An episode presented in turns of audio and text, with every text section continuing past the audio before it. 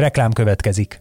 A podcast készítés élvezetes, de körülményes dolog. Nem csak mindenféle eszközökre, meg stúdióra van hozzá szükség, de elkötelezett emberekre is, akik előkészülnek, utána járnak, rögzítenek és vágnak. Ezen feltételek megteremtésében segítenek minket és kiadónkat, az egyik legnagyobb független hazai médiacéget a hirdetők is. Mint például a Vodafone Podcast Pioneers programja, amely támogatásával ez az adás is készült, és amely arra jött létre, hogy segítse a magyarországi gyártást. Reklámot hallottak.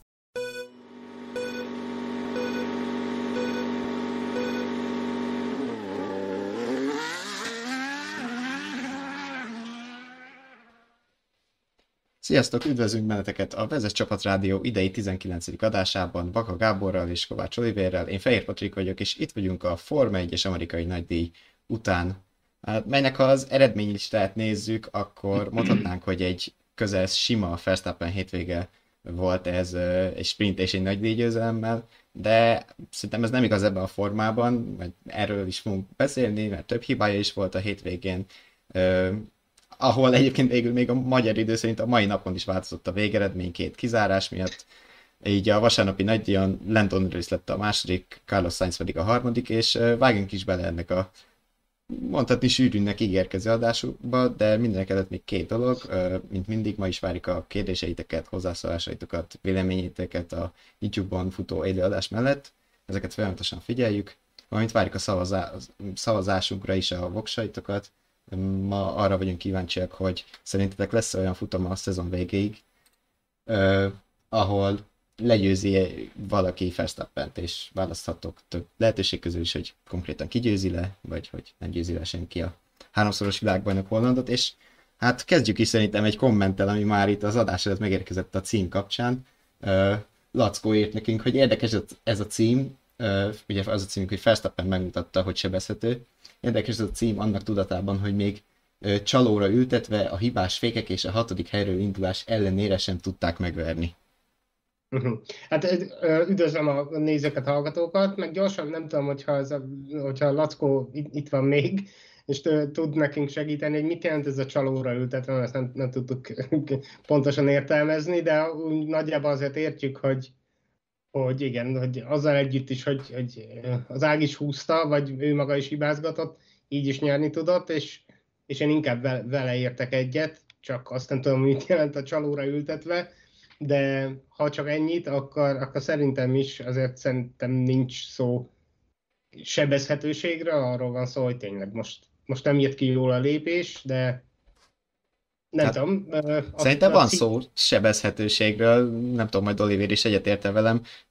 Hát azért a hétvégén mutatott egy hibát is, például az időmérő megforgott, akkor a pályát se tartotta tiszteletbe a legfontosabb alkalommal, amikor a vasárnapi rajtrács eldőlt.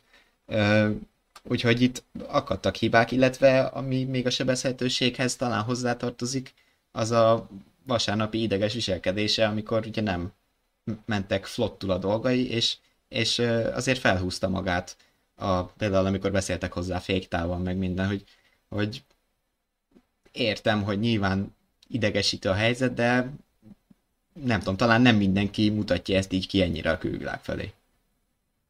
Én is köszönöm a kedves nézőket és hallgatókat.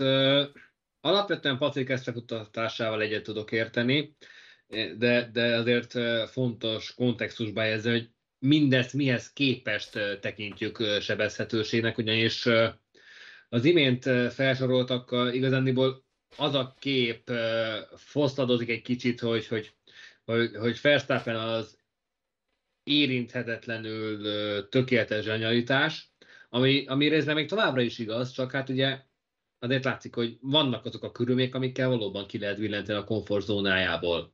És, és az a helyzet, hogy ezt az elmúlt hetekben nem először láttuk, ugye ott a, a testületi Red Bull kisiklás Szingapurban, akkor Katarban is volt hibája Verstappennek, tehát azért így a szezon vége felé nem, nem tudom, hogy arról lesz, hogy így már a, a, a, a győztesek nyugalmával most, hogy már mindkét bajnoki cím eldőlt, leeresztett egy kicsit, vagy, vagy inkább csak így a hosszú versenynaptár folyamán kezd, kezdenek elfáradni a, az élversenyzők is, de, de, de azért látszik, hogy, hogy, hogy már nem feltétlenül az a, az a tényleg, tényleg szinte érzelemmentes győzőgép Verstappen személyében. Az megint más kérdés, hogy, hogy továbbra is egészen jó a százalékos futatója, hogyha a lefutott futamok és győzelmek arányát nézzük, hiszen eddig csak három vasárnapi alkalmat szalasztott el a győzelemre Verstappen, ugye amikor Perez nyert az évelején kettőt, meg aztán Sainz egyet, de egyébként 15 futam győzelem egy szezonon belül. Szerintem tavaly az egész szezon alatt jutott el ideáig, Igen. Ha, ha jól rémlik, és akkor most még hátra van négy, négy verseny, és hát azért belegondolni is durva, hogy akár 17-18-19-nél is megállhat ez a, ez ez a mérleg. És, és nem csak ebből a szempontból durva, hogy így egy szezonon belül, hanem, hanem így az összesített számot is, ugye emlegettük ezt a 50-es jubileumot, sokkal érdekesebb lehet Verstappen szempontjából, hogyha megvan az 51. vagy 53. ugyanis ez a két szám egyet jelenten azzal, hogy utoléri az örök ranglistán a négyszeres világbajnok Alan Prostot, illetve a másik négyszeres világbajnok, mondhatni Red Bull elődött Sebastian Vettel személyében, és, és azt kell, hogy mondjam, hogy lehet itt találgatni, hogy, hogy kicsavarhatja ki esetleg a kezéből az újabb vasárnapi elsőséget Verstappen. Én azt mondom, hogy ha komolyabb tényező, mit én, nem esik szét a következő fékrendszerre, vagy nem áll vagy valami, én, én azt mondom, hogy nem hinném, hogy már fogás lehet találni rajta. Hogyha eddig nem találtak rajta ilyen szinten, ugye azért, tehát Lá, oké, okay, megszorongatta most is Hamilton, megszorongatta Norris, de, de, de azért láthattuk, hogy,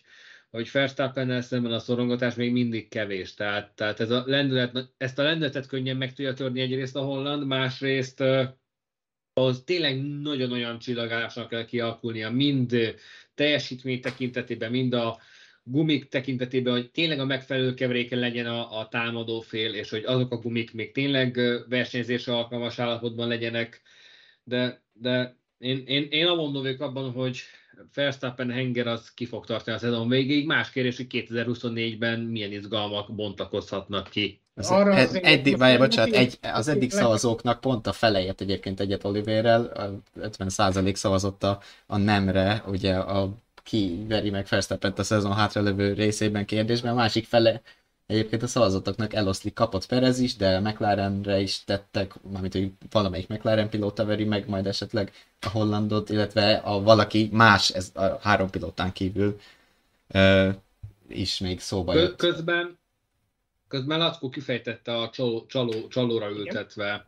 definícióját, hogy hát amikor már túlkopik a kopólemez, az már nem szabályos, ergo ha nem buktak meg most vele, akkor csalás.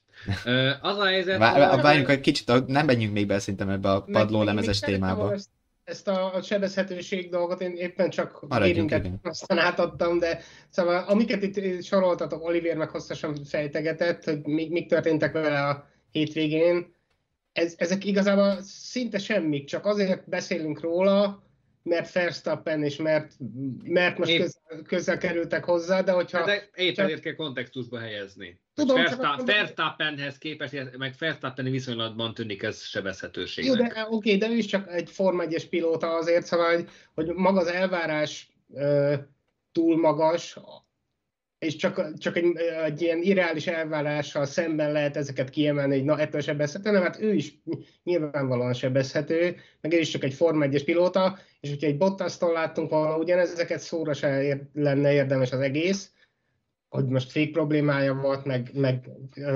kiszélesítette a pályát, Istenem, mindenkivel megtörtént. Szóval, vagy, vagy hát egy, jó, jó Bottasnak voltak durvább hullámvölgyei is, tehát okay. például Törökországban annak idején. Nem van egy Bottas, most nem, nem róla van szó, akárki is lehetne, de még Hamilton is lehetne, vagy Leclerc, vagy akármi. Mondjuk Leclerc egy hétvégén legalább háromszor, négyszer csinálna megpördülést, hogyha éppen benne van a bugi, úgy, úgy szokta, de szóval ez, ez semmi, ez, ez szerintem belemagyarázás, csak úgy, hogy kivetítjük, hogy ami nem igaz, kivetítjük, hogy, hogy ő egy tökéletes pilóta, és nem is ember, ahhoz képest persze, de egyébként, egyébként ez semmi, szóval szerintem kár belemagyarázni, meg főleg igazából az egész, a teljes végeredményt, hogyha megnézzük, megnézzük a futam végeredményét, ott földbe döngölt mindenkit.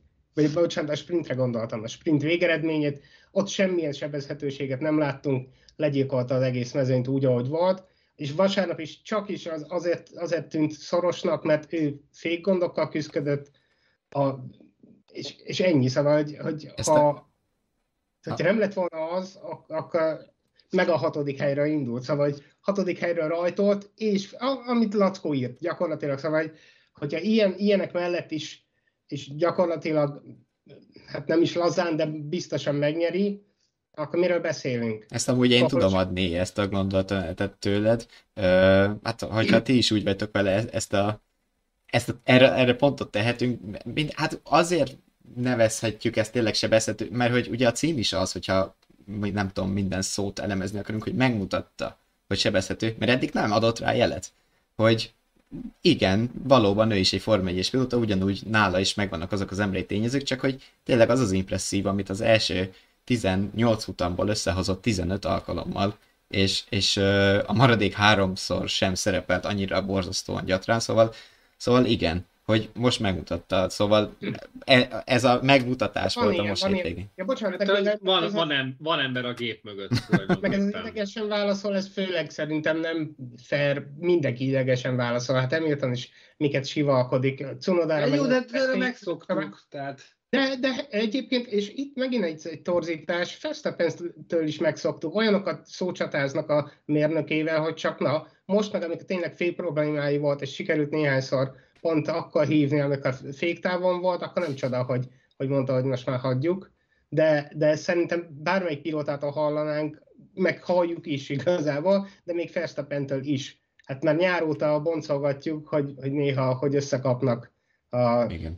versenymérnökével. Szóval az, hogy most idegesen válaszolt, mások is idegesen válaszolt. Sőt, sőt a nyá, nyá, nyári szünet előtt is volt egy-két... Hát sőt, sőt, ezt mondom, Elküldték hogy... őket párterápiára. Tehát akkor erre, igen, erre utaltam, de hogy akkor ez, ez, sem, ez sem újdonság, vagy ez, ez nem, semmi újat nem láttunk belőle. Azt láttuk, hogy, hogy nyilván nagyon győzni akar, fék problémákkal küzdik, úgyhogy ideges, de hát hozta a győzelmet. Szóval nem tudom, én nem látnék ebbe bele többet. Lackó viszont belelát majdnem, hogy a gondolatainkba, mert azt is megírta, hogy az autóval volt baj nem vele, ez is adható, hogy igen, az autóval is volt baj, és amire éppen most ki akartam térni, hogy az FIA-tól nem volt valami szép húzás, hogy mint a Verstappen idejét törölték, ugye ez még pénteki idő, időmérő végén volt, utána vastagítottak a vonalon, úgy nem lett volna fair, ha akkor visszaadják az idejét. Ugye itt arról van szó, hogy péntekről szombatra, hasonlóan, mint Katarban, megváltoztak a pályahatárok, és húztak gyakorlatilag egy 30 centi vastag fehér vonalat az utolsó két kanyar közé, gyakorlatilag ott a utolsó előtti kanyar kijáratára, és így a, nem tudom, sok tíz elvett köridő helyett azon az, az sprint időmérőn egy elvett köridő volt. Itt megint ez az utólag belenyúlás megy, ami már Katarba se volt az igazi, mondjuk ott biztonsági ö, problémák indokolták, ö, de ez, meg, ez viszont sokkal visszásabb Jó, nekem, mint okay. Katarban. De hát nem, nem is tudom, igazából minden, mindenre lehet mondani, hogy hülyeség volt, de, de hogyha, hogyha nem húzták volna oda a vonalat, nyilván én újra leszegezem, meg mindig is ezt mondtam, hogy, hogy ott a fehér vonal mindenki tartsa magát hozzá, de hogyha meg, meg ez, hogy ráhúzunk egy kicsit, az már olyan, mint amikor régen mondták, hogy na ebben a kanyarban még ki lehet, amott meg nem de, de ha, ha meg, mit tudom én, 12 pilóta kapott, vagy 12 pilótától vettek volna el kört, meg három, három a futamon lesz a szétbüntetve, akkor meg, meg az lenne a baj. Szóval, hogy Igen, ez az átláthatóság szempontjából mindenféleképpen jó. a, a, a, a, hétvége menetét az, hogy, hogy nem kellett állandóan azt figyelni, hogy ki, ki mennyi büntetést kapott. Albon még így össze tudott szedni, szedni emiatt büntetést, úgyhogy... Igen, és ö, innen nézve egyébként nem tűnik akkora hülyeségnek uh, Mohamed Bin Sulayem uh, FIA elnök mondata, amit Kataur után ejtett el, hogy hát azok a pályák, amik így nem alkalmasak uh, autóversenyzésre, azok ki lesznek dobva a pályából, mert hogy gyakorlatilag akkor tervezzenek meg egy, egy uh, olyan versenypályát, ahol ilyen problémák nem merülnek fel. Ugye pont Katar volt az erre most a példa, a illetve még, még a Red Bull Ring éveléről, meg hát vagy évközepéről, bocsánat, illetve most ez. Egyébként ezzel kapcsolatban jutott eszembe egy érdekes gondolat, hogy, hogy uh, szerintem ezzel már ti is találkoztatok így a, a való életben, mint a Form 1 kívüli életben, hogy amikor nem tudom, például ilyen parkokba terveznek sétányokat, meg ö, ilyen így, utakat, igen, hogy először mindig rábízzák az emberekre, hogy tapossák ki. Később járdát, igen. Hogy... Hát jó, igen, de nyilván nem lehet neki ereszteni a pusztának a Forma 1 autókat. hát meg attól függ, attól függ, hogy mihez viszonyítunk, mert ugye e, tavaly vagy idén NASCAR futamot is rendeztek Austinban, és ők aztán tényleg mentek mindenfelé. Tehát, hogy az alapján kéne pályát rajzolni, kifejezetten érdekes. Amúgy, hogyha a pálya alkalmassága vagy alkalmatlanságánál tartunk, azért jegyezzük meg, hogy, hogy itt komoly gondok is vannak a, a, a katával, a, az osztini pályával, ugye, mert am, amióta megépítették, híresen kuplis. És és évről évre változik is, hogy, hogy éppen hol mennyire huplis, mert, mert egy ilyen ingoványos, mocsaras, de nyilván lecsapott területre épült a, a pálya, és a, a talaj alatta még mindig, most bő egy évtizeddel később is még mocorog, és, és folyamatosan újra és újra megjelennek a, a, a huplika pályán, ami alapvetően szétrázza a versenyzőket, meg nem, nem kellemes dolog. Másrészt ezen a hétvégén aztán meg külön problémákat is okozott egyeseknek, ahogy már beszéltünk itt róla, amit aztán tovább súlyosbított, hogy csak egy szabad edzés volt, és és ahhoz, az alapján kellett beállítani az autókat az egész hétvége további részére, és nem számoltak biztosan azzal, hogy ezek a huplik mennyire... De kerülgeted ezt a forrókását. Hm? De kerülgeted ezt a...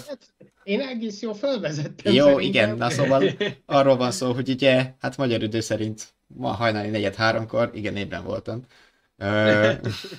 kizárták Lewis Hamilton-t és Charles Leclerc az amerikai nagydíj végeredményéből, úgyhogy a Mercedes pilótája bukta a második, a Ferrari Monakója a hatodik helyet, és hát ez végtelenül egyszerű sztori. Ugye a padló lemez kopó rétege az a középen véghúzódó régen fa, ma már műgyanta elem, az túl sokat kopott. Megvan erre is a szabály, hogy mennyit kophat hát itt a Mercedesnél és a Ferrari-nál egy-egy pilótánál biztos, hogy többet kapott. Egy pillanatra, aki, aki esetleg nem érteni, vagy egészen új neki a Forma 1 vagy valami, ez azért van, hogy ne, le, ne lehessen irreálisan alacsony hasmagasságot beállítani az autókra. Szóval, Igen. Mert nyilván minél alacsonyabban van egy autó hasa, főleg most, amikor ilyen szívóhatással működnek az új padlólemezek tavaly óta, azok generálják a leszorító erőt, és nyilván minél közelebb van az aszfalthoz, annál erősebb a leszorító erő, ami aztán nagyobb kanyarstabilitást jelent meg, meg ezáltal jobb, jobb, kör, jobb időt. És csak egy rövid zárójel, ugye ebből fakad a, idén már nem nagyon látod, de tavaly sok gondot okozott delfinezés is, amikor, amikor túlságosan leszívta az autót, majd fölengedte ez a padlólemez, és ettől ugráltak. Na most ez a, a, a húplik épp a fordítottja, mert maga a maga az aszfalt, aszfalt ilyen hullámos, és ahhoz kéne beállítani, hogy ne érjenek le, de erre csak egy edzésük volt, és akkor visszaadom. A... Szóval igen, gyakorlatilag a két csapat, meg a két pilóta, inkább a csapatok ismerték el, ugye, hogy igen, ők rontották el a sztorit, ezt ráfogták kvázi a sprintre, de ez érthető is, hogy egy szabad edzésük volt beállítani. A Mercedes például mondta, hogy ők ki se próbálták megtankolt autóval, hogy amúgy ez mennyit kopik, mert ugye például a szabad edzések után van lehetőségük arra, hogy jó, kivegyük, megmérjük, sokat kopik, akkor kicsit emelünk a kocsin. Mind, és uh, erre nem volt lehetőségük, mert ugye a szabad edzés után rögtön jött az időmérés, akkor lezárnak mindent, akkor lehet ezen mégiscsak változtatni, hogyha azt mondják, hogy oké, okay, mentek a boxba és onnan rajtoltok. De, de igen, ezt így, ezt így megszívta Leclerc és Hamilton. Ö, viszont... Ami, ami, igen, ami a... viszont érdekes, hogy át, általában szúrópróba-szerűen két, két pilótát szoktak kivenni a, a, a futam után mérésre ebben a tekintetben. Hát négyet, ezen négyet vettek ki egyébként. Igen, ezt, ezt mondom, hogy ezen a hétvégén viszont négyet a négy csapatnak egy-egy autóját vizsgálták meg, Hamilton és Leclerc bukott ezen, mivel tényleg ez ilyen objektíven mérhető műszaki, műszaki szabálytalanság, ez alapvetően szóval nincs nem kérdés, ez mindig kizárással jár. Verstappen megúszta. Viszont, hogyha amikor azt látták, hogy, hogy 50%-os a, a hiba aránya négy megvizsgált autónál, fel, fele szabálytalan volt, akkor azért jogosan merül fel a kérdés, hogy mi, mi van a többi célba érővel, miért nem vizsgáltak meg mindenkit, amikor elég nyilvánvaló volt, hogy itt, itt másoknál is lehet szó hasonlóról. Hát ez egy olyan kérdés szerintem, amire mi nem fogunk tudni választ adni, mert... Persze nem tőletek kérdezem, csak mondom, hogy, hogy, hogy furcsa, hogy nem, mert igazából a FIA megtehetné, mondhatnák, hogy akkor, akkor gyorsan nézzük végig az összes autót. Persze ezt hát, csak én mondom, meg mások esetleg, de nem akarhatták, hogy mondjuk tíz autót kelljen kizárni. Hát meg egyrészt Igen, ez. Az elég visszás lett volna. A másik meg az, hogy akkor, annyira komplex ez a probléma, de közben tényleg olyan, nem tudom, melyik kezembe harapjak. Ö, hogy ugye az autók fele nem ment át a teszten, ebből nyilván nálam az jönne, de tényleg ez soha, nagyon régóta így megy, hogy szúrópróba szerűen történnek ezek az ellenőrzések, uh-huh. de hogy nálam mikor az lenne, húha, itt lehet, hogy nem csak kettő, pont az a kettő autó szabálytalankodott, vagy volt szabálytalan, az nem a pilóták voltak szabálytalanak, hanem az autó. Ez egyébként gyorsan leszögezem picit közbeszúrásképpen, hogy technikai szabálytalanság esetén a legtöbb esetben azt hiszem kizárás nem, jár. Gyakorlatilag egyértelmű, és az, az mindig kizárás. Annyi igen, felháborodást láttam erről szerte magyar és nemzetközi fórumokon, hogy, hogy biztos az FIA megint az egyik csapat szekerét tolja, a másikét meghúzza, hogy Sargentnek akarták kikaparni a hazai pontot, amerikai pontot 30 év után a Forma szóval minden is volt, és ne, nem, Schumachert is megbüntették emiatt 94-ben a belga nagydíjon, pont emiatt egyébként, mert a, a padlólemez elkopott. Szóval nálam az lenne az opció nyilván, hogyha én lennék az FIA, de nem én vagyok, már minden volt, még a FIA hogy, hogy akkor oké, mindenkit kapjunk ki. De ez megint egy olyan dolog, hogy oké, okay, akkor még két-három órát ráhúzunk a hivatalos végeredmény kiadására, akkor a szegény Fehér Petrük csak fél hatkor fekszik le aludni, mert én megvártam volna, ezt elhihettek. Szóval borzasztó, ez is egy borzasztó, hogy... Szerintem de igaz, igazából inkább az... De nem, hogy igen, hogy a... Nem is azt, hogy mennyit várjunk, hanem tényleg, hogy, hogy festett volna, hogyha egy újabb amerikai nagydíjon van valami ilyen, ilyen botrány... 2005 után szabadon de két, 2005, annyira, annyira megégette magát az F1 2005-ben az, az amikor csak hat autó rajtolt el, hogy hogyha most itt a, a futam után a félmezőnyt, vagy még nagyobb részét kizárják, és marad, marad hat autó mondjuk a végeredményben, hogy, hogy az óriási csapás lett volna, és nyilván Igen. elvileg az FIA teljesen függet, független a Forma 1 vezetését, az a, a Forma egy érdeke az, hogy, hogy versenyeket... Ezt jól mutatja éppen az Andretti példája is. Az, igen, az FIA a, a jogokat leasingeli a, nekik, ők csak a szabályokat írják, meg tartatják be, de azért senki nem jött volna ki jól abból, hogyha tényleg, na, tényleg 8-10 autót meg pilótát kizárnak, szóval és szerintem ez volt benne. Meg, de amit akartam ezzel mondani, bocsánat, az előbb akartam ezt mondani, hogy pont ez az, hogy akkor a rajongók meg megint amiatt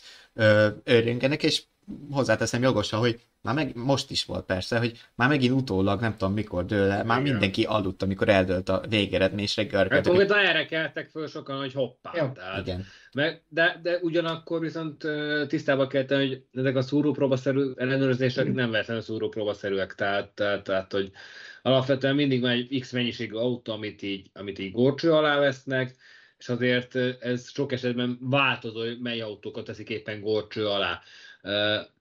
A, ami meg a, a kopást illeti, alapvetően valóban kevés volt ez a, egy szabad edzés arra, hogy felkészüljenek rá.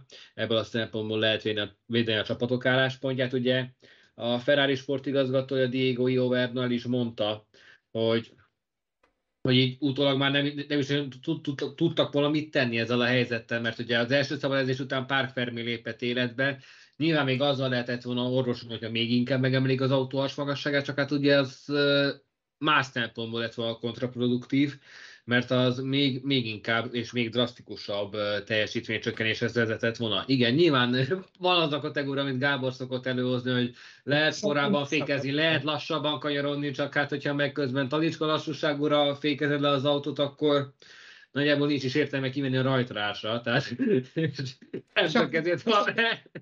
Itt egy kicsit nyúljunk vissza Felsztappenhez, hogy... Ezt akartam mondani, hogy a, Hát, ami, de... ami azt is jelenti, igen, akkor folytasd. Hát, hogy hát ugye a dobogosokat automatikusan ellen, ellenőrzik, és Verstappen is nyilván közöttük volt, és az ő, ő autóján nem találták meg ezt a, ezt a már illegális mértékű kopás, kopás mennyiséget, tehát ergo a Red Bull meg tudta oldani ezt a kérést, amit nem tudott sem a Mercedes, sem a Ferrari. És nem is volt olyan gyors, mint szokott. E, e, erre, igen, ez, ezt akartam, ezt a két dolgot akartam összekötni, hogy, hogy e, ezt is vegyük hozzá ahhoz, hogy miért nem vert most annyira bucira mindenkit, szóval ez nem az ő sebezhetősége volt, hogy ezen a pályán meg kellett emelni a, az autót annyira, hogy ne, ne kopjon el. Szóval Igen. ez is volt az ára, és ez megint csak ne, nem azt mutatja, hogy jaj, jaj, a Verstappen vagy Red Bull bármikor is baj van lenne, így is nyert. Itt me- menet közben egyébként pont meg is jött szerintem még, amikor ö, beszéltem, itt felvezettem a sztorit Szabó Bencétől a Sargentes Conteo, hogy pont akkor zárnak ki két pilótát, amikor két helyre ott volt az amerikai pilóta a pontszerzést, az amerikai futamon. Lackó pedig írta, hogy és akkor akinek ugye vasárnap nem felelt meg a hasmagassága, akkor szombaton sem. Szóval a szombati eredményeket is el kellett volna tőlük venni. Itt nem azt az nézik... Nem, az nem, igen, itt nem... Nem a, nem a hasmagasság volt itt a gond, hanem hogy az alacsony hasmagasság miatt elkopott, és ez vasárnap kopott Így el. Kopik. Pont azért, mert akkor, akkor jóval, jóval több ideig mentek a pályán, és az elején sokkal nehezebb is volt az autó, úgyhogy még lejjebb volt egy kicsit a, a padlólemez, és jobban is verte oda, szóval attól tudott Igen. el vasárnapra, hogy vasárnap kopott el. So- Meg a hasmagasság az, az mindegy ilyen szempontból, az a baj, hogy emiatt kopott el a Sokkal, sokkal komolyabb volt az igénybevétel, plusz amit a Ferrari sportigazgatója elmondott még, hogy, hogy vasárnapra teljesen megváltozott a, a szél, tehát sokkal intenzívebben fújt, és, és, és, és az iránya is megváltozott ahhoz képest, amit az előrejelzésekben vetítettek előre, és ami alapján kalkulálni próbáltak, és, és azért hallhattuk futam közben, hogy mennyit panaszkodtak a pilóták arra, hogy, hogy, hogy, hogy, hogy fúj a szél. Már nem is tudom hirtelen, talán Norris volt az, aki az autó vezethetőségére panaszkodott emiatt, és jött rá a válasz, hogy néhány széllökés miatt. Igen, Igen ta, ta, talán, talán, talán nő is, és hát ugye azért nem, nem mindegy ekkora tempónál, és egy ilyen aerodinamikai értelemben ilyen értékeny autóknál, hogy mikor milyen szélök és éri azt. Tehát, tehát... Beszédes volt ez a kép is itt a beállítások kapcsán, amit láttam, hogy egymás után lefotózták a 40. kör, vagy 56 kör volt, azt hiszem az amerikai nagydíjval, vagy ilyen környékén, hogy 40. körben az első kanyargós csiki szektorban lefotózták hátulról Verstappen, Hamilton és Leclerc autóját egy ilyen, egy ilyen jó éles balosba, ahol látszik az autó, hogy terheli erősen, és egyedül Verstappen nem szikrázott. Ugye ennek, ezeknek a, a kopó lemezeknek az elején van egy ilyen, egy ilyen titánból Titán, készült rész, ami egy dobja a szikrát kvázi.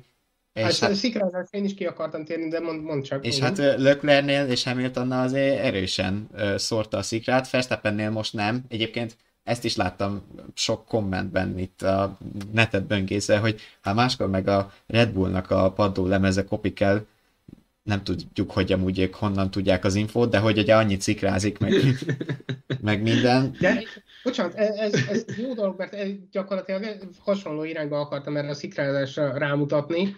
Általában ezeket akkor látjuk el, hogyha, hogyha én sötétben vagy utcai pályán, vagy esti verseny nézünk, akkor nagyon feltűnő, és épp azt akartam mondani, hogy itt viszont most fényes nappal, verőfényes időben is is láthattuk, és nem tudom, hogy kinek megy, nekem föltűnt már futam közben, de csak a huplik miatt nyilván akkor még nem gondoltam arra, hogy el, elkopik bárkinek a padlólemeze, de hogy milyen feltűnően szikráztak itt a verőfényben is az autók. Amikor a 12-es kanyarra, ugye a na- nagy előző kanyar, hogy mindenki tudja így. Van is képünk róla ott ugye, ahogy érkeztek az autók, és oldalról láttuk őket, számos autónál látszott a felvételeken, most nem, nem is számoltam össze, nem is csak Hamiltonnál vagy, vagy Leclercnél, hanem tényleg csak úgy szórták a szikrákat, e, ami, ami tényleg szokatlan. Akkor egyszerűen a huplikra fogtam, ami igaz is, csak hogy volt akinek aztán rosszul jött ez, mert túl alacsonyan, úgyhogy... És tényleg azt nem tudjuk, hogy, hogy mm hány embert zárhattak volna még ki, és, és például, hogy most itt az összeesküvés elméletek, akárhogy Sargentet előre küldni, lehet, hogy a két Williams is szabálytalan volt, nem tudjuk. Én amúgy azt, azt is megvennem kockáztatni, hogy, hogy ö, akár a másik Ferrari és a másik Mercedes is elkophatott annyira, de erre bizonyítékot sosem fogunk találni, mert már ez, ez már egy lezárt dolog, nem fogják vizsgálni. És egyébként még erre visszatérve erre a véletlenszerűségre, hogy nem, ez a szúrópróbaszerű, tényleg szúrópróbaszerű, nem mindenkit ne, vagy nem célzottan mennek a felegyelők, hogy minden futam utána Hamiltont vegyük ki, és nézzük meg, meg szedjük szét a gépét, hogy biztos, hogy szabályos mert, mert ez tényleg fontosan változik. Most például motorolaj, motorolaj vagy váltóolaj mintát, valamilyen olaj mintát futam után, az például mindig csak egy embertől vesznek, az most például a Science volt. De ugyanezek az ellenőrzések, vagy hát nem, ugyan, nem pont ugyanezek, hanem más jellegűek, meg vannak a futam előtt is, ott például a, a gumik hőmérsékletét, a gumimelegítő paplonok hőmérsékletét is szokták vizsgálni egyébként erről. Vagy gondoljunk a mérlegelésre, amit mi magunk is szoktunk látni a közvetítésben. Amikor idő, időmérő random kirántanak. Időmérő közben, és, és van, amikor a nagy nevet, van, amikor az utolsó hátsó mezőnyvégi akárkit rántanak ki, aztán tényleg Egyébként aki... Igen, csak azt akarom mondani, hogy tényleg ez nem, nem célzott, még ha néha tényleg úgy is tűnik, hogy ú, szegény pont, lehet, hogy még túl átment volna a, a Q, Q2-be, de még mérlegelni is kell, hát jaj, de, de tényleg más, ak, más, akkor meg nem mondjuk, amikor nem arról van szó, mert mi akkor sem mondjuk, de hogy akkor tűnik föl, hogyha, hogyha az érintetteknek van valami jelentősége, de hogyha ugyanezért, mit tudom én, Magnussen és Sargentet nézték volna a padlólemezekkel, és őket zárják ki, akkor messze nem lenne ekkora a figyelmet. És akit még így a téma lezárásonként szerintem egy mondat, akit ez a rész jobban érdekel, az, hogy minden futam után megnézheti a, az FIA által kiadott hivatalos dokumentumok listáját. Ez általában mindig egy négy oldalas doksi szokott lenni, az első egy-másfél oldalon a futam előtti ellenőrzések részletezése, és a maradék két és fél, do- fél oldalon meg azt taglalják, hogy kit és milyen szempontból vizsgáltak meg. És e, ak- most ilyenkor jön a külön doksi, hogyha valakinél nem találnak valamit rendben, akkor azt jelenti a, a technikai főfelügyelő a stewardok felé, hogy, hogy figyelj, észrevettük, hogy a Hamilton meg a Leclerc padlója jobban elkapott, innen a többi a tiétek, és osszátok ki a megfelelő szankciót, amit akartok. Szóval, Ami ilyen esetben meg nyilván a, a kizárás. Ez tényleg, ez 20... Műszaki szabálytalanságnál mindig, mindig is ez volt. 20, mennyi volt? 94 az már nem 25, mert én is már több vagyok. A... Na mindegy, 30 éve majdnem, de hogy ez 29, 29. éve is ugyanilyen büntetéssel járt, szóval a Schumert is kizárták például a 94-es belga nagydúró, úgyhogy azt megnyerte. Hát meg ugye különböző technikai kiágásoknál is tapasztalatunk ezt. Ugye annak idején Daniel Ricardo zárták ki az üzemanyag átfolyás miatt Ausztráliában. Egyszer az Zaubereket Ausztrál, szintén Ausztráliában a, a hátsó szárnyukon a Gurney Flap, ez a kis légterelő Aha.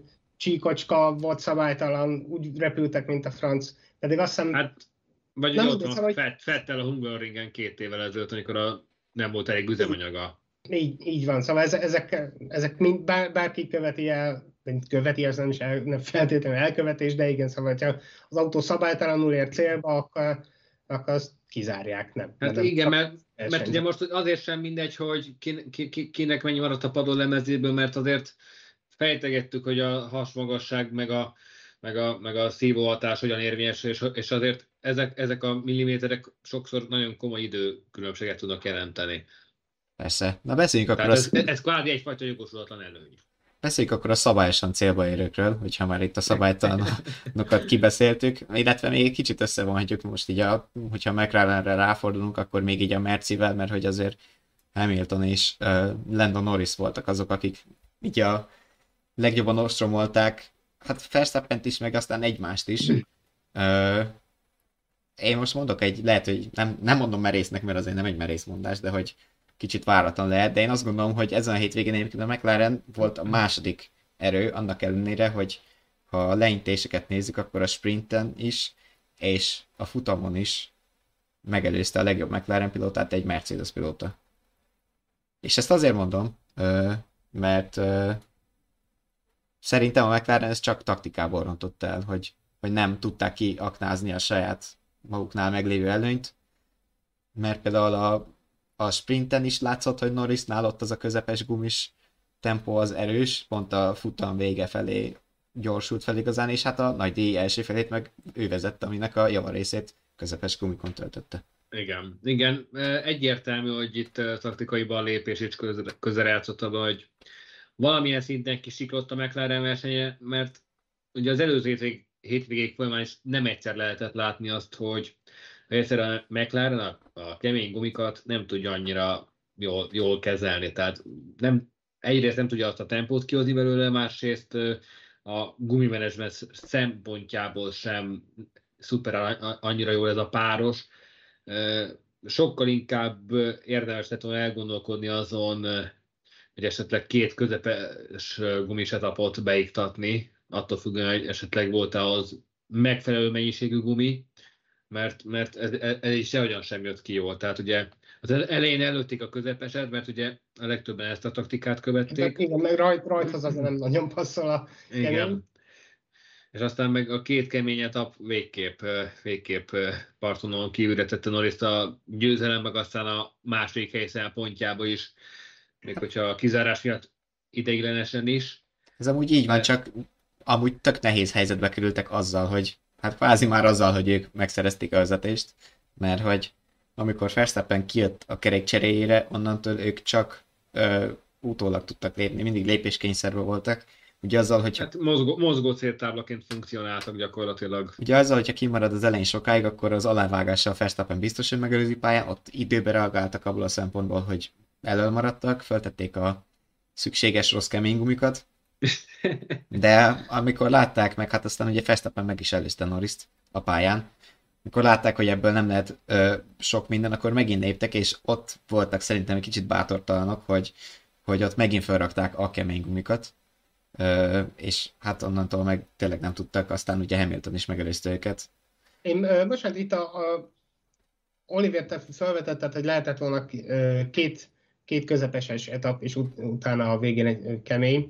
Azért annyit, annyit érdemes megjegyezni, hogy, hogy van abban ráció, hogyha, hogyha közepesre keményet húznak, mert, mert ugye a hétvége jellegéből is adódóan nem nagyon tudták azért, hogy hogy, hogy, működik a, hogy működnek a gumik, és, és ha valamikor, akkor, akkor egy második etapra azért is érdemes lehet feltenni a, a keményet, mert akkor legalább van, van kép arról, hogy, hogy mi hogy bírja, és még mindig lehet dönteni, hogy akkor utána, utána mit rakunk fel. Ha felrakunk két, két közepeset, és a végére hagyjuk a, a keményet, amiről azt se tudjuk, hogy pontosan hogy fog működni az autón, olyan terhelés mellett, ilyen felgumizottság mellett, olyan hőmérséklet mellett, az sokkal nagyobb kockázat. Szóval, hogy ilyen szempontból érthető, hogy, hogy közepesre keményet választott, aki, aki így választott.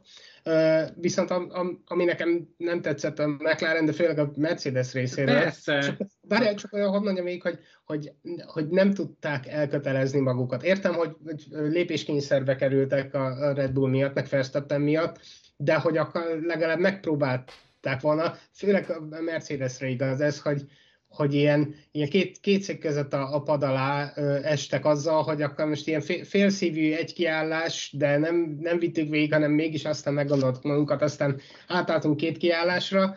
Ez, ezzel gyakorlatilag Hamilton is utalt erre, meg még maga Verstappen is utalt erre, hogy, hogy okosabb, okosabb gumi taktikával ver, verhette volna őt Hamilton, de ezzel tényleg, hogy úgy úgy túl, túl okoskodták magukat a Mercinél, szóval hogy leokoskodták magukat a dobogó legfelső fokáról azzal, hogy, hogy, hogy nyújtották, nyújtották, ott, hogy még benne van öt kör? Kérdezték mindkét pilótától, aztán amikor kiderült, hogy nem, ebben nem, hogy öt, öt nincs, hanem talán három se, akkor aztán meggondolták magukat, és lehet, hogy emiatt nem ünnepeltünk Hamilt, vagy ünnepeltek Hamilton győzelmet, ami ugye elég ócska lett volna, hogyha azt elveszik, ez már megint más kérdés. Egy gyors kérdés közbeszúrnék itt a taktika megbeszélésbe, amit Lackó tett fel nekünk, hogyha nem a hasmagasságot akarják szabályozni, ugye még az előző téma itt a, itt a padló lemez, vagy meg a kopó lemezzel, akkor mi értelme van ennek az egész szabálynak? Hát amúgy ne ezt egy kicsit onnan vezetem föl, hogy egy ideális világban élnénk, akkor minden Form 1 pálya tükörsima lenne, az erőhatások egyelően és kiszámíthatóan hatnának az autóra, így nem lenne szükség a fele, amúgy felesleges kopólemezre, aminek csupán annyi a célja, hogy amikor nem egyenletesen hatnak az erők, akkor az akadályozza meg, hogy ne a végletekig kifinomult, aerodinamikailag rendkívül fontos padló verődjön oda az aszfaltnak, hanem középen, hát itt most a telefonom meg egy ceruzával mutatom, itt a telefonom, és ez a ceruza, így fejjel lefele, ez a, a kopólemez, és ez verődik oda, és nem a, az agyon farigcsált, meg, meg kifinomult padlólemez, és igen, ezzel szabályozzák, hogy, hogy azért mégse ereszthessék a hasmagasságot túl alacsonyra. És ezt csak úgy tudják mérni, hogyha a kopólemez kopását mérik. Nem tudom, ez mennyire volt érthető, srácok, nézők, Igen. hallgatók. A hallgatók, akik most nem látták itt a ceruzás telefonos demonstrációmat, azok nézzék meg De a, érthető volt így is. a Vezes YouTube csatornáján, szóval, szóval a kérdéseit ez a, ez a gyors válasz. Aztán, hogyha még tényleg bármi fölmerül bárkiben, az nyugodtan kérdezze, megpróbáljuk a tudásunkhoz, meg a lehetőségeinkhez miért nem magyarázni, szóval visszatérhetünk itt a Merci, McLaren, McLaren, McLaren. Mer- Mercedes, hát ugye Norris, az világos, hogy a második etapra kemény gumikat tettek föl. Én a harmadik etapot nem értettem ilyen szempontból, hogyha lehetett látni a középső etapon, hogy nem működik a kemény keverékű gumi, akkor minek forszírozták tovább. Ugye Norris új közepes gumikon rajtolt, lehet, hogy érdemesebb lett volna jobban beosztani aztán a kemény gumikat, hogy a végén a még meglévő használt közepes gumikat rakassák föl, mert azon valószínűleg jobb tempót tudott volna kiautózni, mint ahogy tette azt a, a fehér oldalfalú Pirelliken. Igen, de ugye ez megint a hétvége hibája is, hibája olyan szempontból, hogy a sprint... Én, meg, én, én megmondtam, ez a sprint semmire nem Látjátok? Egyetlen, tessék, tessék. Igen, egyetlen, ugye egyetlen szabad edzés volt, és utána a sprinten is gyakorlatilag a két pilóta kivételével mindenki a közepes keverékkel ment végig, alig szereztek adatokat a, a gumikról. Egyszerűen nem is tudták, hogy, hogy pontosan hogy viselkednek a gumik hosszabb etapokon, úgyhogy, úgyhogy itt mindenki csak találgatni tudott, meg figyelhette a riválisokat, de még az sem mond sokat, mert ugye péntektől vagy szombattól is még folyamatosan gumizódik a pálya, az autók nehezebbek, aztán egyre könnyebbek, szóval tényleg itt, itt, itt tippelgetni kellett, és ugye mellé, mellé tippeltek. Meg uh, ugye az is kérdés, hogy, hogy, hogy milyen, milyen gumi volt még a, mi, milyen gumiuk marad, de ezt most én nem, nem néztem utána. Én, én, én megnéztem, és azért is mondtam, hogy a, hogy a Szóval még volt, volt egy használt közepes szettje. Ja, azt hiszem, ez csak ilyen, ilyen elvi szinten mondod, de akkor... Nem, nem, nem, nem, nem. Igy, igyekeztem adat, adatokkal alátámasztottan kivezetni a lehetséges McLaren forgatókönyveket. Ezt tudjuk is. Jó, oké. Okay. Igen, de mondom, itt ez, erre szerintem egyszerűen annyi válasz, hogy ha a győzelmet célozták be, akkor, akkor lépéskényszerben voltak azáltal, hogy ugye Verstappen mindent előbb kezdett. És, és, és csak egyszerűen ennyi. Hát itt megint kijön az, hogy Verstappennél azért még mindig ott az előny, hiába nem tökéletesek számára a körülmények, és hogyha megpróbál jobban beosztani a kemény gumit, hogy aztán a később, a legvégén ugye visszaváltson közepesre, akkor, akkor hamarabb elmegy mellette a holland, és arra sincs semmi garancia, hogy a nagyobb különbséget még gumi előnyen is, de visszahozza. Ahogy, ahogy még Hamilton, ahogy Hamilton, Hamilton sikerült, igen. Pontosan. Jó, hát ö, jött kérdés közben még, a, még vissza egy kicsit, hogy most kétféle témába, ugye még az előző padló lemezes, kopó lemezesre, Madarász Tibortól, hogy Senna miért is ment a falnak. Ugye ott a halállával kapcsolatban van egy ilyen teória is, ugye, hogy a Tamburello, vagy pont a kritikus pillanatban ért le a, a kopó lemez, ami annyira leért, kvázi annyira oda nyomódott a földnek, hogy ezzel tapadást vesztett, és hogy amiatt sodródott ki a, a balosba, jobbra a fal és felé. Nyilván utána, utána emiatt is változtattak, vagy szigorítottak itt ezen a, ezen a téren. Pont abban az évben rögtön e- egyebek mellett, mert ugye több szabályváltoztatás is volt, de ez is a csomag részét képezte. Igen, szóval itt minden minden összefügg kvázi, hogyha így fogalmazhatunk. Szabó Bence most már visszaterel minket még itt a McLaren Mercedes összehasonlításra. Szerintem Norris félt, Norrisnál félt a McLaren, hogy a végén az történik, mint Leclernél, és csak hátrafelé lépked, és a, ha akkor Sainz megelőzi, még keserűbb lett volna a dolog. Ja, hát hogy az egy, egy kiállásra gondolsz, szóval Bence, most nem tudom. Most Igen, a közepesre váltásra gondoltam. Most a közepesre váltásra. Hát csak... Hát jó, de azt igazából tudták, hogy mit tud a közepes, hiszen arról volt a legtöbb tapasztalatok. Me, hát meg ugye azért az is tudva volt, hogy a McLarennek a kemény gumik már több hétvégén sem jöttek be, tehát hogy ére, érezhetően gyengébb tempót tudtak diktálni rajta, mint ami az elvárható lett volna. Hát igen. De szerintem, ö, szerintem inkább egyszerűen csak elszámolták magukat, aztán utána meg már csak bíztak a szerencséjében. Mondjuk en- ennél jobban már csak a Ferrari számolta el magát. Az biztos, az be is vallották. Igen. Leclernél mindent elszámoltak. Először kezdte Leclerc a hétvégi elszámolását, hogy úgy csinálok egy nagyon menő amerikai focis sisakfestét, szép zöld lesz. De hát Leclerc, most lesz a százai ferrari futamod. Ja, bocsi, elfejtettem. Mert azt mondta, amúgy csinált volna rá valamit. Na, na, na erről legalább Norris nem feledkezett, hogy a századik Forma 1-es futama volt. Azt, aztán ö, utána nyilván elszámolták magukat a stratégiával is. A, eb- ezzel kapcsolatban egyébként ö, Pierre Gasly volt vicces, mert hogy a Leclerc és Gasly nagy haverok a, a pedokban, Hát kvázi gyerekkoruk óta ismerik egymást, és ö, kérdezte az F1 hivatalos ö, kísérő műsora Gaslyt, hogy ö, taktika, stb. Hát Leclerc odajött hozzám a futam előtt, és akkor mondta, hogy ti is gondolkoztak egy kiállásba? Nem, az ki, ott túl ki van zárva, válaszolt neki Gasly, hogy ember, amúgy te mikbe vagytok, hogy, hogy egy kiálláson gondolkodtok, és hát elismerték, hogy valóban ez egy, ez egy kukázható. Nem csak a csapatok, a a Pirelli eleve ugye végez ilyen számításokat, meg köz, közze is teszi, és a csapatok meg aztán végképp e- elő, előbb értesülnek róla, meg ott még aztán van bőven annyi mérnök, aki ezeket ki tudja számolni. Szóval tényleg nem, nem tudom, mi, mire gondoltak a Ferrari-nál.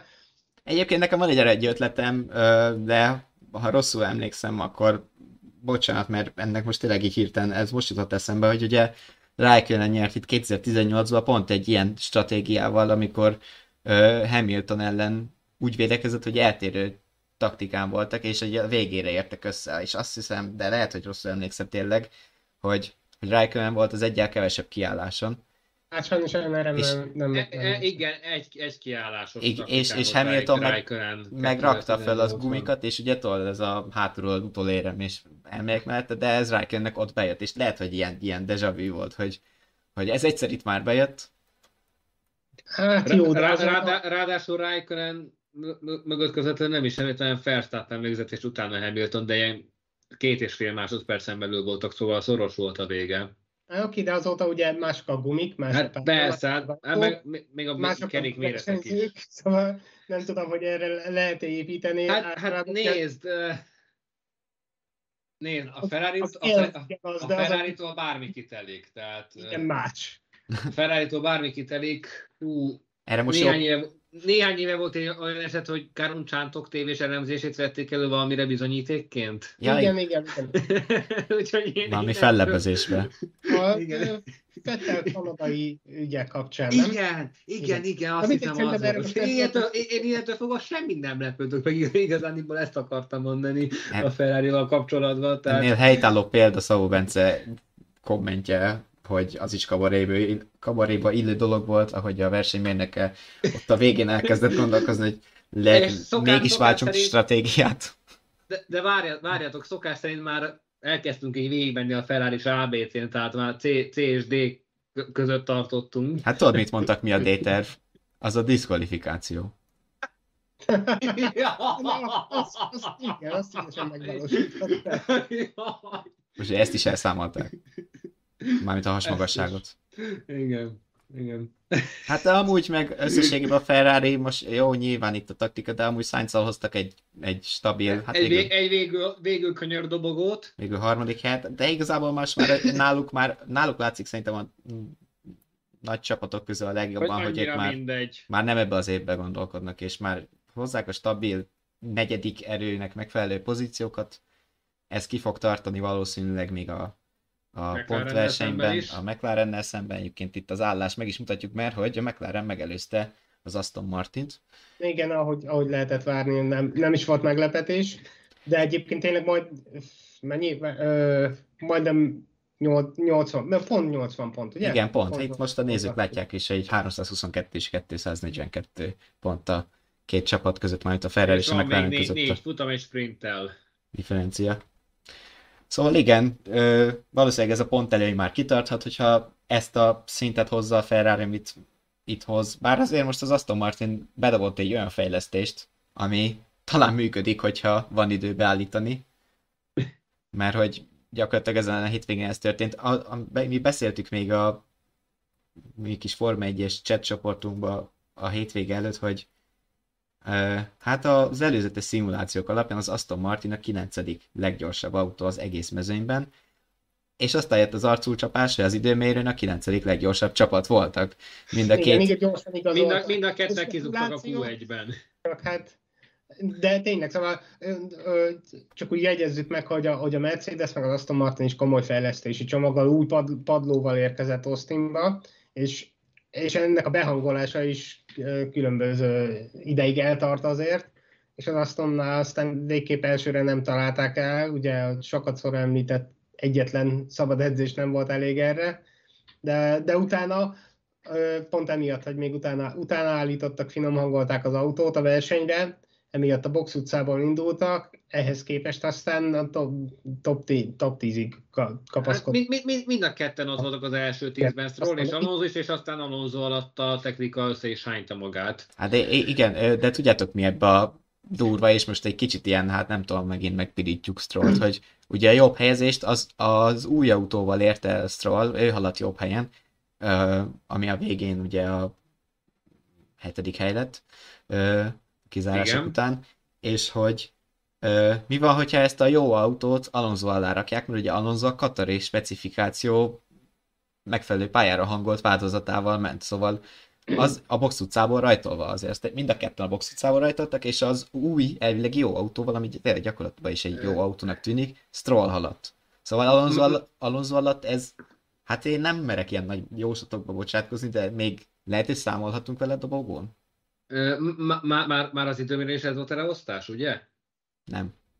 Mert nem tudom, nem. bocsánat, azt nem tudom, mert ugye a box utcai rajt előtt jelentették ezt így be, hogy... Aha. Mm. Én azt mondom, hogy, hogy hát számolhatunk, mert igazából bármi, még káoszfutam is lehet bárhol, de, de reálisan legalább lássuk meg, hogy, hogy mi lesz a jövő Igen, héten Mexikóban. De tényleg ez, ez egy kicsit zavaros hétvége volt ahhoz, főleg, hogy, hogy mondom, hát meg... a, rögtön az elején nem találták meg a, az igazi beállításokat az új fejlesztésekkel, utána meg ugye a box utcából rajtoltak, Alonso még sújtotta a műszaki hiba, szóval hogy összességében annyi, annyi minden volt itt, hogy, hogy kéne egy tisztább hétvége ahhoz, hogy lássuk.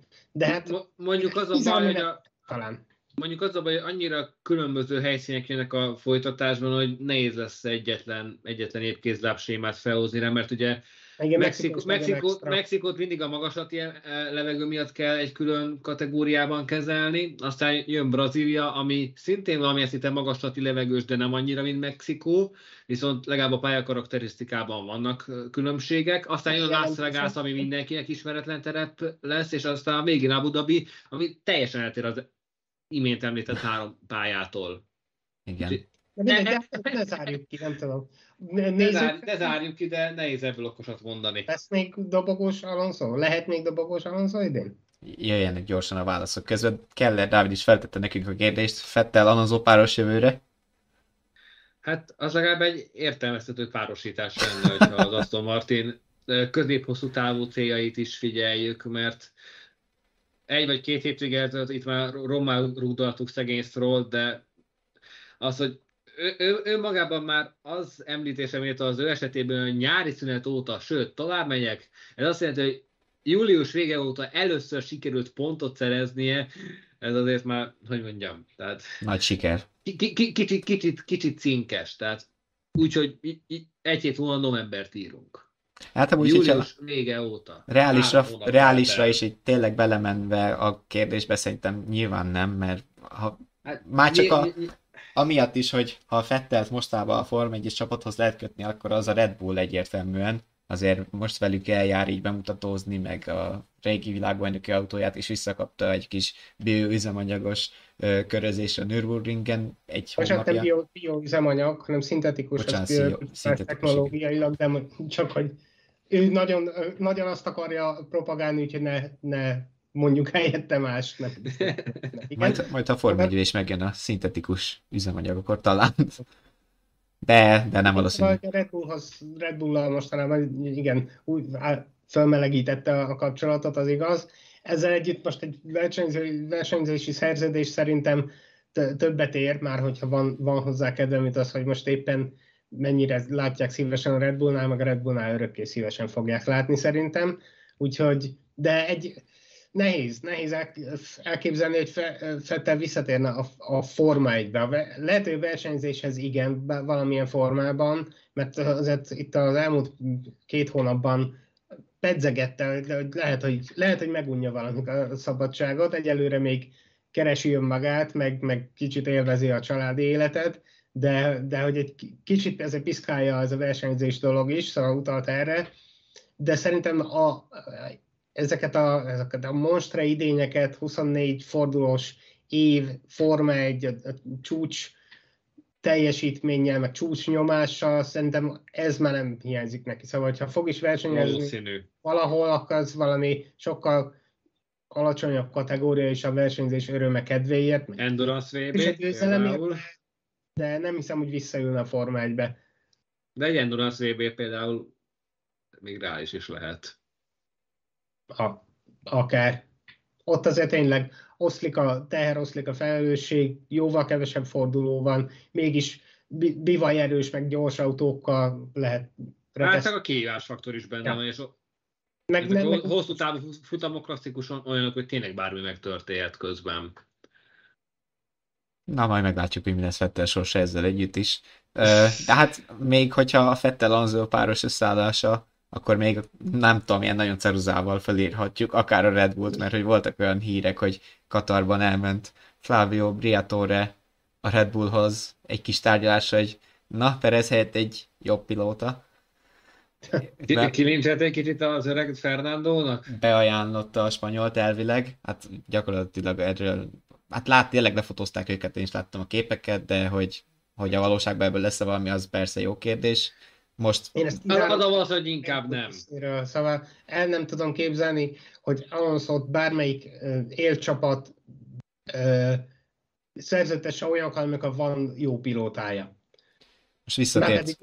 Mindegyik élcsapatnak van olyan versenyzője, a, aki éppen elég kompetens ahhoz, hogy meg éppen elég ütős eredményei vannak már korábbról, hogy ne, ne kelljen egy alonso ültetni mellé, és Alonso mérgező egy figura, ezt az pályafutása bebizonyította. Most itt az Aston Martinnál nyel, meg jó képet vág a dolgokhoz általában, de, de szerintem nem, szóval ez, ez pont, pont az, az a magasság, ahova Alonsoként még eljuthat így 42 évesen, nem fogják befogadni máshova, ahol tényleg tétre megy a játék. Itt az Aston Martinnál ő az ász, még ha néha hülyeséget is kell nyilatkozni, meg, meg nem, nem kell megelőzni a, a, a, a puci fiát, aki végre valami pozíciót elért a, a versenyen, de, de ezen kívül nem, szóval nem tudom elképzelni, hogy Red Bullhoz e, befogadják. Ő lehet, hogy menne,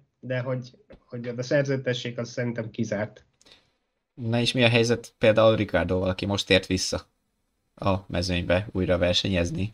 Kicsit még rozsdás az Ausztrál, úgy, úgy tűnik, meg hogy nem is csak rozsdás, hanem még van neki talán baja is, ahogy arról hát, ö, megemlékeztünk a vezes.hu per Form egy oldalon is, egy cikk formájában. Hát számítani lehetett rá, hogy azért még nem fog teljesen százszerzekos állapotban visszatérni, tehát azért ö, tudám úgy törni a készül, az ö, még idő után is érzékeny legyen, ez az egyik része a dolognak. Másrészt azért sem láthatunk túl sokat Ricardo-tól ezen a hétvégén, egy-két időmérős illanástól eltekintve, mert eddig sem volt túl sok ideje megismerkedni az Alfa Taurival, és elmondása szerint ez már egy teljesen másik autó, mint amit legutóbb vezetett Zandvoortban, és, és ugye a futamon ná, és sokáig az egy kiállásos taktikát forszírozták, aminek aztán szintén hátrafelé lépdelés, majd egy lágy, lágygumis pár körös levezetés lett a vége, úgyhogy nem lettünk okosabbak hát, szerintem Ricardo igen. fronton. Én, én azt mondom, hogy, igen, én azt mondom, hogy, hogy Ricardo-ról körülbelül akkor beszélhetnénk érdemben ma este itt ülve, ha, ha az, első visszatérése óta ülne az autóban, akkor már látnánk, hogy, hogy mit tud. És a, szerintem a Red Bull is akkor kezdhetne számolni vele, vagy nem számolni vele, hogyha már ez a 7-8 forduló mögötte lenne, de az, hogy volt kettő, meg most egy, egy ilyen gyógyuló félben lévő kézzel végigvitt hétvége, ez, ez, ez édes kevés, és szerintem, szerintem a szezon végéig, ha csak nem táltosodik meg, amit ez a nehéz, nehéz elképzelni, akkor nem is tud olyat mutatni, ami, ami indokolná, hogy, hogy beültessék a Red Bullba. Más kérdés, hogyha Perez ezen a hétvégén legalább nem, nem volt rossz, de, de jó se, de szóval, hogyha, hogyha Perez továbbra is bukdácsal, akkor meg aztán mit lehet veszíteni, szóval így is lehet nézni, mit lehet veszíteni egy Ricardoval.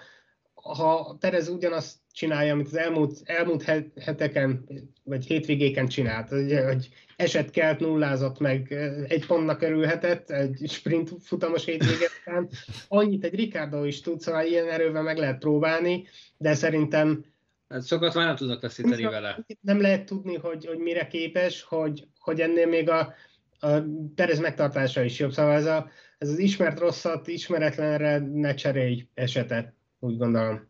Igen, amire egyébként pedig utal... Nem került ki ő a McLaren-től, szóval...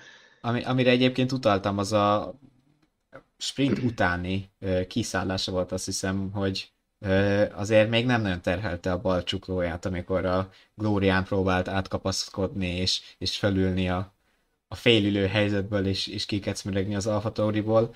Szóval talán a vezetését ez nem befolyásolja, mert hogy jó, nyilván hatnak a kormány keresztül is erők, de, de ott, ott nem, nem támaszt a kezével, hanem inkább csak forgat. Hát jó, azért féktávon támaszt is. Igen. És mondjuk a 12-es az pont olyan, ahol azért rendes, rendesen kellett támaszkodni, de, de igen, szóval de az a baj, tényleg annyi, annyira kicsi a minta Ricardo esetében, az első két fordulója, meg aztán ez, amit még tovább homályosít a készsérülés, hogy...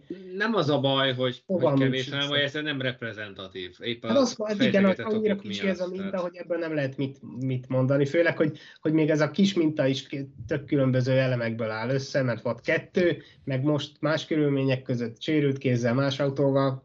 Ki tudja, hogy talán, talán, talán a jövő év első felében jó, de azt azért viszont ne felejtsük el, hogy kis mintából is tud ítélni a Red Bull, legalábbis szokott. Lásd, Nick De Vries 12 futam, vagy 11, jó, de 12, ez, ez még annak 10. is csak a negyede. 10 vagy 12. annak is csak a negyede, ez a három, vagy harmada, mindegy, hogy nézzük. Na de soha nem mondta soha, én ezt, csak, ezt akartam csak mondani. Hát, a Red Bull igen, vég, vég, vég, végső, végső soron Sargent, Sargentnek is összejött a pontszerzés. Na. Ha, pedig azért sokan már kételkedtek ebben, hogy ez, hogy ez be fog következni, de, de elég. De én reálisan nem tudom elképzelni. És tudom, hogy, hát, hogy sokan nem értenek ezzel együtt, meg szerintem ti sem, de, de ha, ha valakit én inkább Lawson tudnám elképzelni. A Red Bullnál vannak néha annyira örültek, hogy hogy tapasztalatlan pilótát is beültetnek, ugye láttuk ezt néhányszor, aztán ha, ha felszínen marad, akkor jó, ha nem, akkor, akkor így jártunk, akkor majd jön egy következő. Még azt is jobban el tudom képzelni, mint hogy Ricardo-t ültessék be Verstappen mellé. De azt se tartom valószínűnek, csak azt mondom, hogy még Ricardo, szóval Perez helyére még inkább Lawson, de, de őt sem. Hát meglátjuk, hogy Mexikóban mennyire leszünk okosabbak, mert azért a hétvége előtt most felreppentek olyan hírek, hogy Perez lehet, hogy bejelenti a visszavonulását. Amit egyébként élesen és határozottan cáfalt. Igen, szóval... Egyelőre. Sose tudni, hogy, hogy mi lesz, de hát tényleg. hát nem, valószínűleg nem Mexikóba fog egyébként kiderülni az, hogy mi lesz a Red Bull jövője, hát azért azt se felejtsük, hogy Perez papíron szerződésre rendelkezik 2024 végéig, szóval Hát csak átkérés, hogy mennyire vannak kőbevésültek a szerződések. Hát, hát nem, azok papíron vannak, szóval... Hát, hát, hát igen, a két, két kerekű király kategóriában a MotoGP-ben látható, hogy néha mennyire semmit nem érnek ezek a, ezek a sajtcetlik. Igen. De Szabó Bence írta, hogy ez a Sargent pontszerzés annyira béna volt, tavaly Latifi is önálló jogon szerzett pontot, nem ilyen vigaszágon.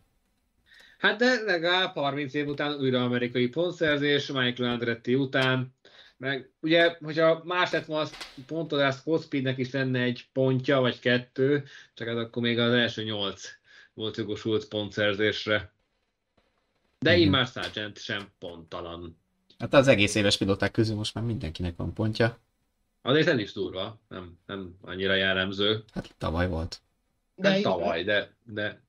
De mindegy, szerintem az elmúlt évtizedben már egyre jellemzőbb, hogy nem nagyon, nagyon kevesen nulláznak, vagy akár senki. Régebben az a pontrendszer miatt is, meg a, meg a maga a mezőny, létszám. Verse, létszám, meg a, meg a versenyzői kvalitások sem voltak olyan szinten, mint, mint a 2000 2000-es évek vége óta, vagy 2010-es évek óta tényleg ma, ma a sargenteken röhögünk, hogy mennyire béna, meg, meg a strollokat szídjuk, de hát a 90-es években, vagy még, még korábban olyan fakezű senkik vezettek a Forma 1-ben, úgyhogy, na mindegy, ez már tényleg mellékszál, meg szerintem térjünk vissza Me- Mexikóra.